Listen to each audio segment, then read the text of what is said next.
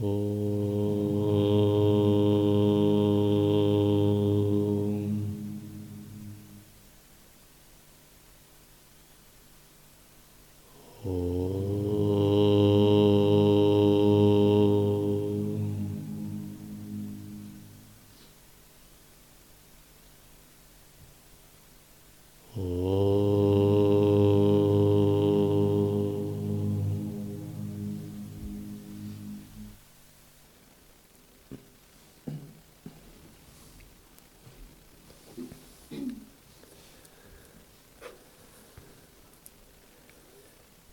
Наставление Ширамана Махариши, глава Джняни.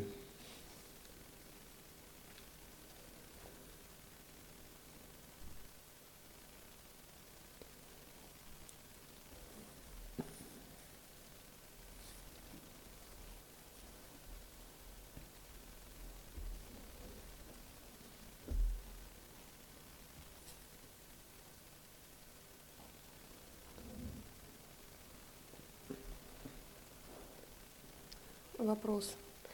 В джняне эго существует в чистой, сатвической форме, и, следовательно, оно появляется как нечто реальное. Я прав? Рамана. Существование эго в любой форме, будь то в джняне или в аджняне, само по себе есть видимость. Но для аджняни, обманутого мыслями о реальности – бодрственного состояния и мира, эго также кажется реальным. Так как он видит, что джняни действует подобно другим личностям, то вынужден относить некоторые понятия об индивидуальности также и к джняне.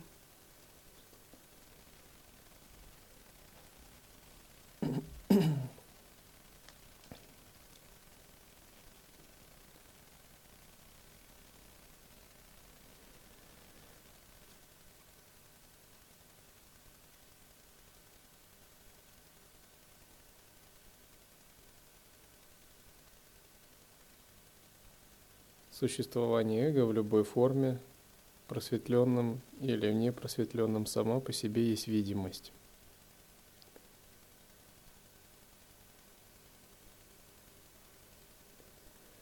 Это подобно тому, как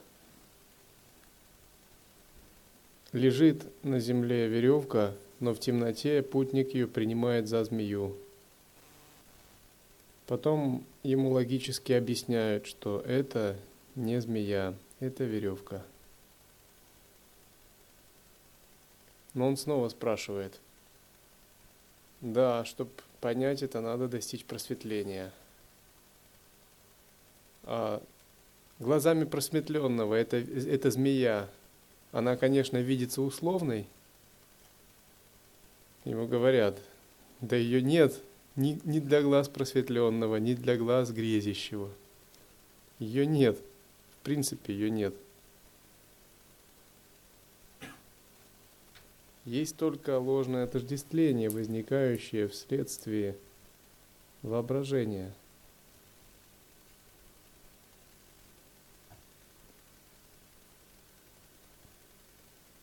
Джняни живет в другом мире, а в отличие от обыденного человека.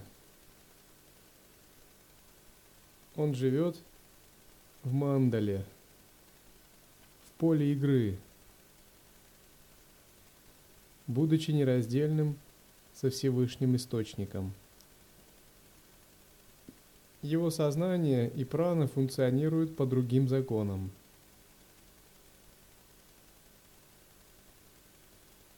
Он живет в тонком, в тончайшем измерении свободы, в котором нет эго – котором нет обусловленности законом, причинами и следствием, в котором нет двойственного видения, нет субъект-объектных отношений. Он живет совершенно в другом поле, в другом пространстве, хотя может казаться, что он, подобно обычному человеку, погружен в какие-то дела или совершает те же действия –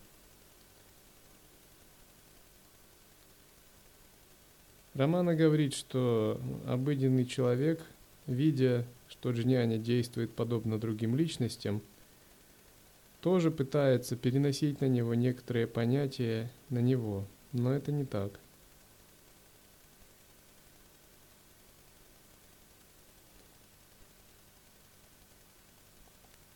Тогда задается вопрос, как же тогда я мысль, чувство индивидуальности действует в джняне?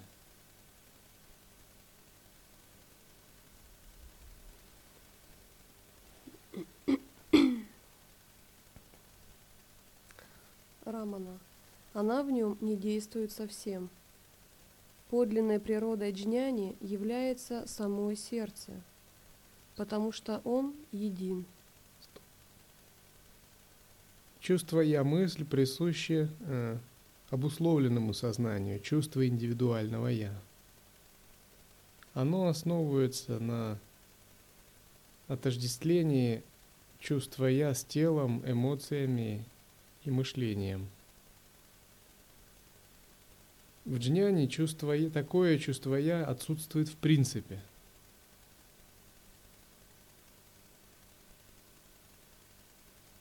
И когда он говорит «я», он как бы пользуется просто общепринятой условной речью, вахаравачаной, используя э, те термины, которые другим более понятны, для обозначения тела и ума. Но в нем чувство «я» присутствует скорее как непрерывное самоосознавание, подобное безграничному пространству – оно всегда связывается с Абсолютом, со Всевышним Источником, и никогда или в очень малой степени с телом, умом или памятью. Разумеется, джняни, он не путает себя с другими в относительном измерении. Если он поел просад в этом теле, он, конечно, знает, что в этом теле он поел просад – он не думает, что если он в этом теле не поел просад, а в другом поел, то он его поел. Он, конечно, чувствует функции тела, движения ума, у него есть относительные все функции, даже еще более четкие, чем в обычном сознании. Но у него никогда нет принадлежности, отождествления с этими функциями – Вместо этого его отождествление непрерывно касается бесконечного пространства Всевышней сущности. Поэтому всякий раз, когда сансара пытается захватить его в свои иллюзии, она мгновенно самоосвобождается, потому что нет того, кого можно было бы захватить. Если вы человек, то человеку суждено умереть. Но если вы Всевышнее пространство, попробуй заставить его умереть.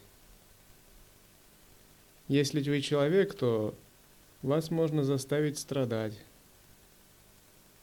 обольстить, ввести в иллюзию, смутить речами духов – очаровать божественными проявлениями, погрузить в ад или в небеса.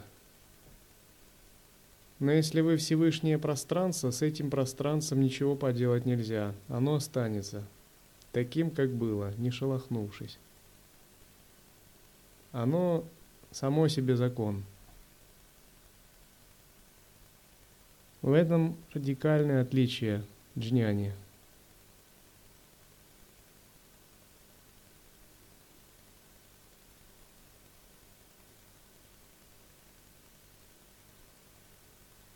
занимаясь тысячу дел, джняни не занимается ими, он в них играет. Играет так, как того требуют игры ситуаций и обстоятельств. У него нет а, каких-то связанностей, чувства долга, чувства вины, разумеется, привязанности, потому что все они относятся к эго. У него есть просто отклик и игра. У него нет понимания, нет э, связанности кармическими законами. У него нет реальности происходящего, вот, той, которая вкладывается в мирское понимание. Для него это участие в непрерывном шоу, непрерывном спектакле, в который он просто добровольно играет свои роли, по своей воле, осознанно, принимая ту или иную роль. При этом в относительном измерении, принимая роль, он может порождать и исследовать и чувство долга, и искренности, любви, дисциплине и тысячам других вещей. Но при этом он понимает их всего лишь как роли, а не как нечто, что касается его подлинной сущности. В отношении подлинной сущности это никак не может вообще его запятнать. Поэтому он не ограничен ничем, и его лилы, игры безграничны.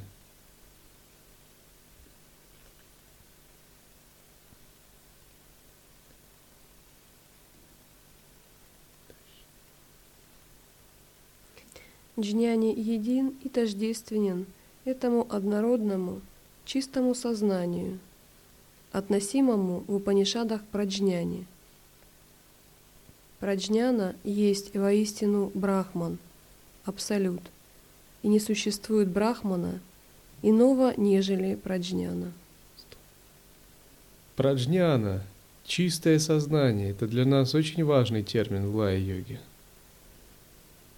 Романа говорит, что другого брахмана, другого абсолюта, кроме чистого сознания, не существует. Кто-то может поклоняться внешней форме, кто-то может строить теории рассудочного Бога и сражаться за них. Кто-то может воображать некий абсолют в запредельном пространстве или Бога, имеющего форму, развлекающегося на небесах. Но все это очередные трюки ума. Только когда мы соприкасаемся с этим собственным чистым сознанием, праджняной, мы соприкасаемся с Богом. А вне этого чистого сознания его найти невозможно. Обычно учения, которые не ведут к пониманию чистого сознания, называют внешние – а учения, которые ведут к пониманию чистого сознания, как абсолюта, называют внутренние. Внутренние – это глубокие, подлинные учения, которые ведут к освобождению.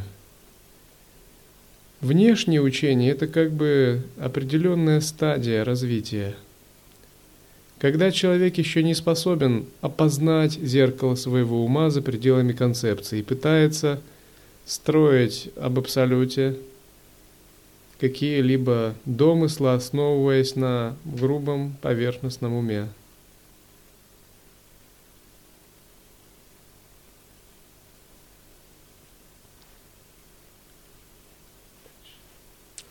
Вопрос. Имеет ли джняни санкальпы, желание? Ответ. Основными качествами обыкновенного ума являются тамас и раджас, а потому он и полон эгоистических желаний. Но ум джняни есть шутха сатва, непорочная чистота. Он бесформен и функционирует в тонкой виджняна майя коши, оболочке знания, посредством которой сохраняет контакт с миром. Следовательно, его желания также чисты. Здесь желания переведены как санкальпы. Один ученик меня спросил как-то, а, мирянин, а, долго не видев меня, ну как вы?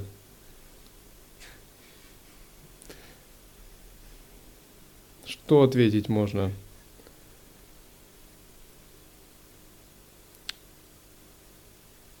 На прошлой неделе был в Атмавичаре, а сейчас больше в Ануграхе настроен.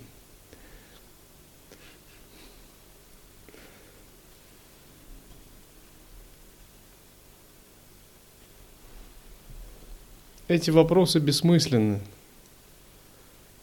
потому что когда сознание функционирует на другом уровне, оно никак не связано ни с желаниями, ни с планами, ни с умственной деятельностью – оно никак не отождествляет себя ни с прошлым, ни с будущим, ни с обстоятельствами. Оно живет своей непостижимой внутренней жизнью. Поэтому, когда спрашивают как, то в лучшем случае можно сказать, иногда ты погружен в однонаправленную ахамврити, а иногда ты созерцаешь бесконечное пространство, и твой ум распахнут – Иногда ты порождаешь божественную гордость, излучая ее. А иногда ты открыт импульсу ануграхи, ты сама пассивность и просто принимаешь его, отдаешься ему. Иногда ты интегрируешься с внешней ситуацией и откликаешься на нее. Иногда ты видишь мир как собственный ум, а иногда видишь просто все в чистом видении, получая даршан от ситуации, поклоняясь всем остальным, ведя такую игру – Иногда ты воспринимаешь бесконечный свет, а иногда просто расслаблен и осознаешь, отпустив все. Иногда ты практикуешь одну санкальпу, иногда двойную, а иногда тройную, иногда с большим усилием, иногда с меньшим. Иногда выполняешь излучение – а иногда поглощение. Иногда видишь все нераздельным и не выполняешь вообще ничего. Вот примерно так протекает жизнь, если вообще ее можно выразить как-то. Того, кто практикует пребывание в интуитивном сознании. Ты не думаешь, не строишь взаимоотношений, не делаешь, не вспоминаешь. Это все давно оставлено – Твое сознание многообразно, полифонично, оно подобно огромному оркестру, а ты дирижер в нем. Этот оркестр играет во все стороны Вселенной, как ему вздумается. И он играет чудесные мелодии. Это сознание подобно сознанию Бога, божества, не абсолюта, а божества, которое обладает многомерным сознанием –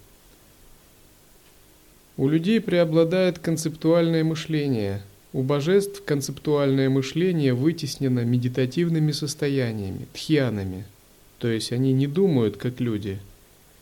Они переживают разные виды погруженности в медитативное присутствие. И эти виды очень многообразны, они перекликаются, переходят одно в другое, разветвляются –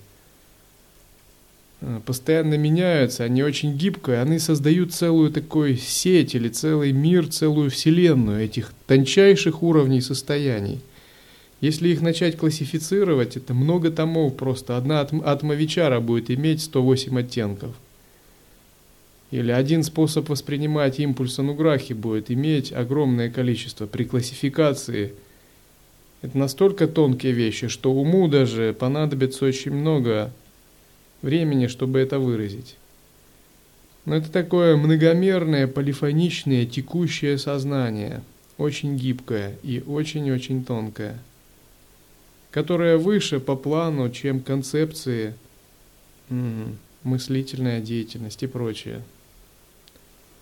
Вот это состояние близкое к джняне. Но даже это, это как бы всего лишь определенный уровень ясности. И человек просто, он живет, пребывая именно в таком состоянии день, ночь и еще глубже. А все, что остальное происходит, оно не воспринимается как эгоистичное желание. И желания, которые возникают в уме и теле джняни, они видятся нераздельными от этого присутствия. Они как его цветение, игра или украшение. Они его как бы совсем не связывают – как бы они относятся к, просто к функциям тела. Спать, есть. О них нет думания, фантазии, грез, к ним нет привязанности. Они возникают так же, как функции желудка при переваривании пищи или функции легких при дыхании. Для людей желание является чем-то, что их сковывает – Здесь желание – это просто часть праны, энергии, связанной с этим сознанием. Не будет праны, и они будут мгновенно оставлены.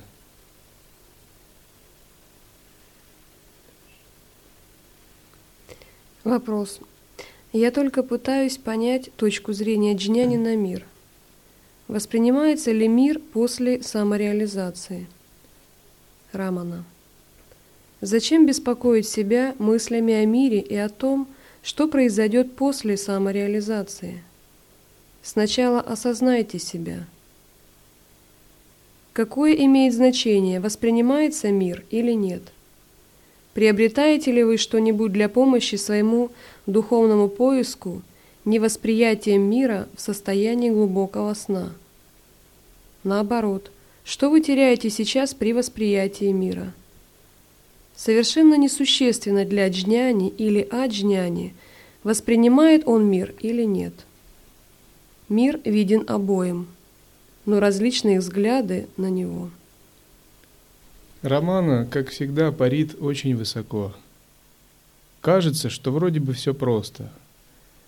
Только с годами можно понять величие того, о чем говорит Романа. Понять Роману – это понять тысячи томов. Реализовать взгляд – это реализовать все. Даже спустя 30 лет, перечитывая роману, вы можете открывать для себя новые уровни –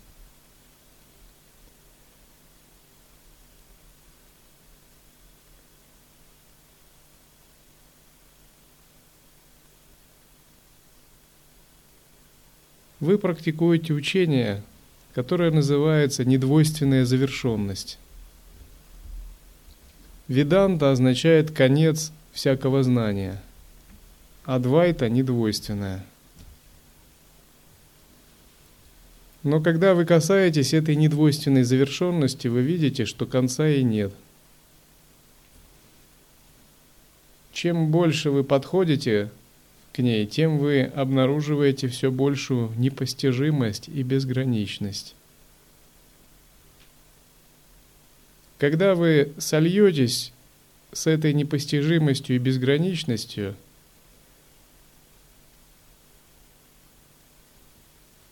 вы обретете уже другие качества, которые будут вас отличать настолько от связанного состояния, что вы почувствуете, что вы свободны.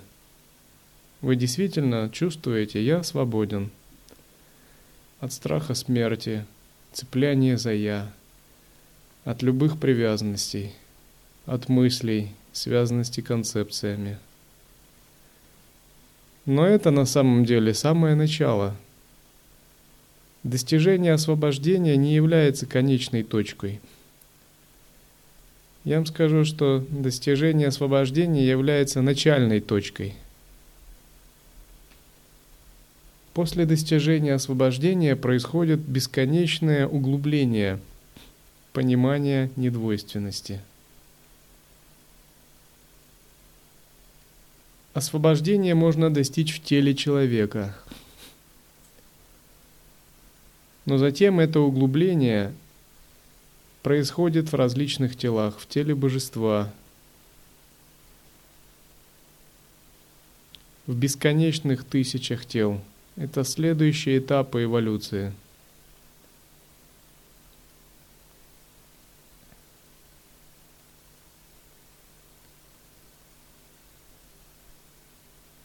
Романа тот, кто достиг освобождения в теле человека –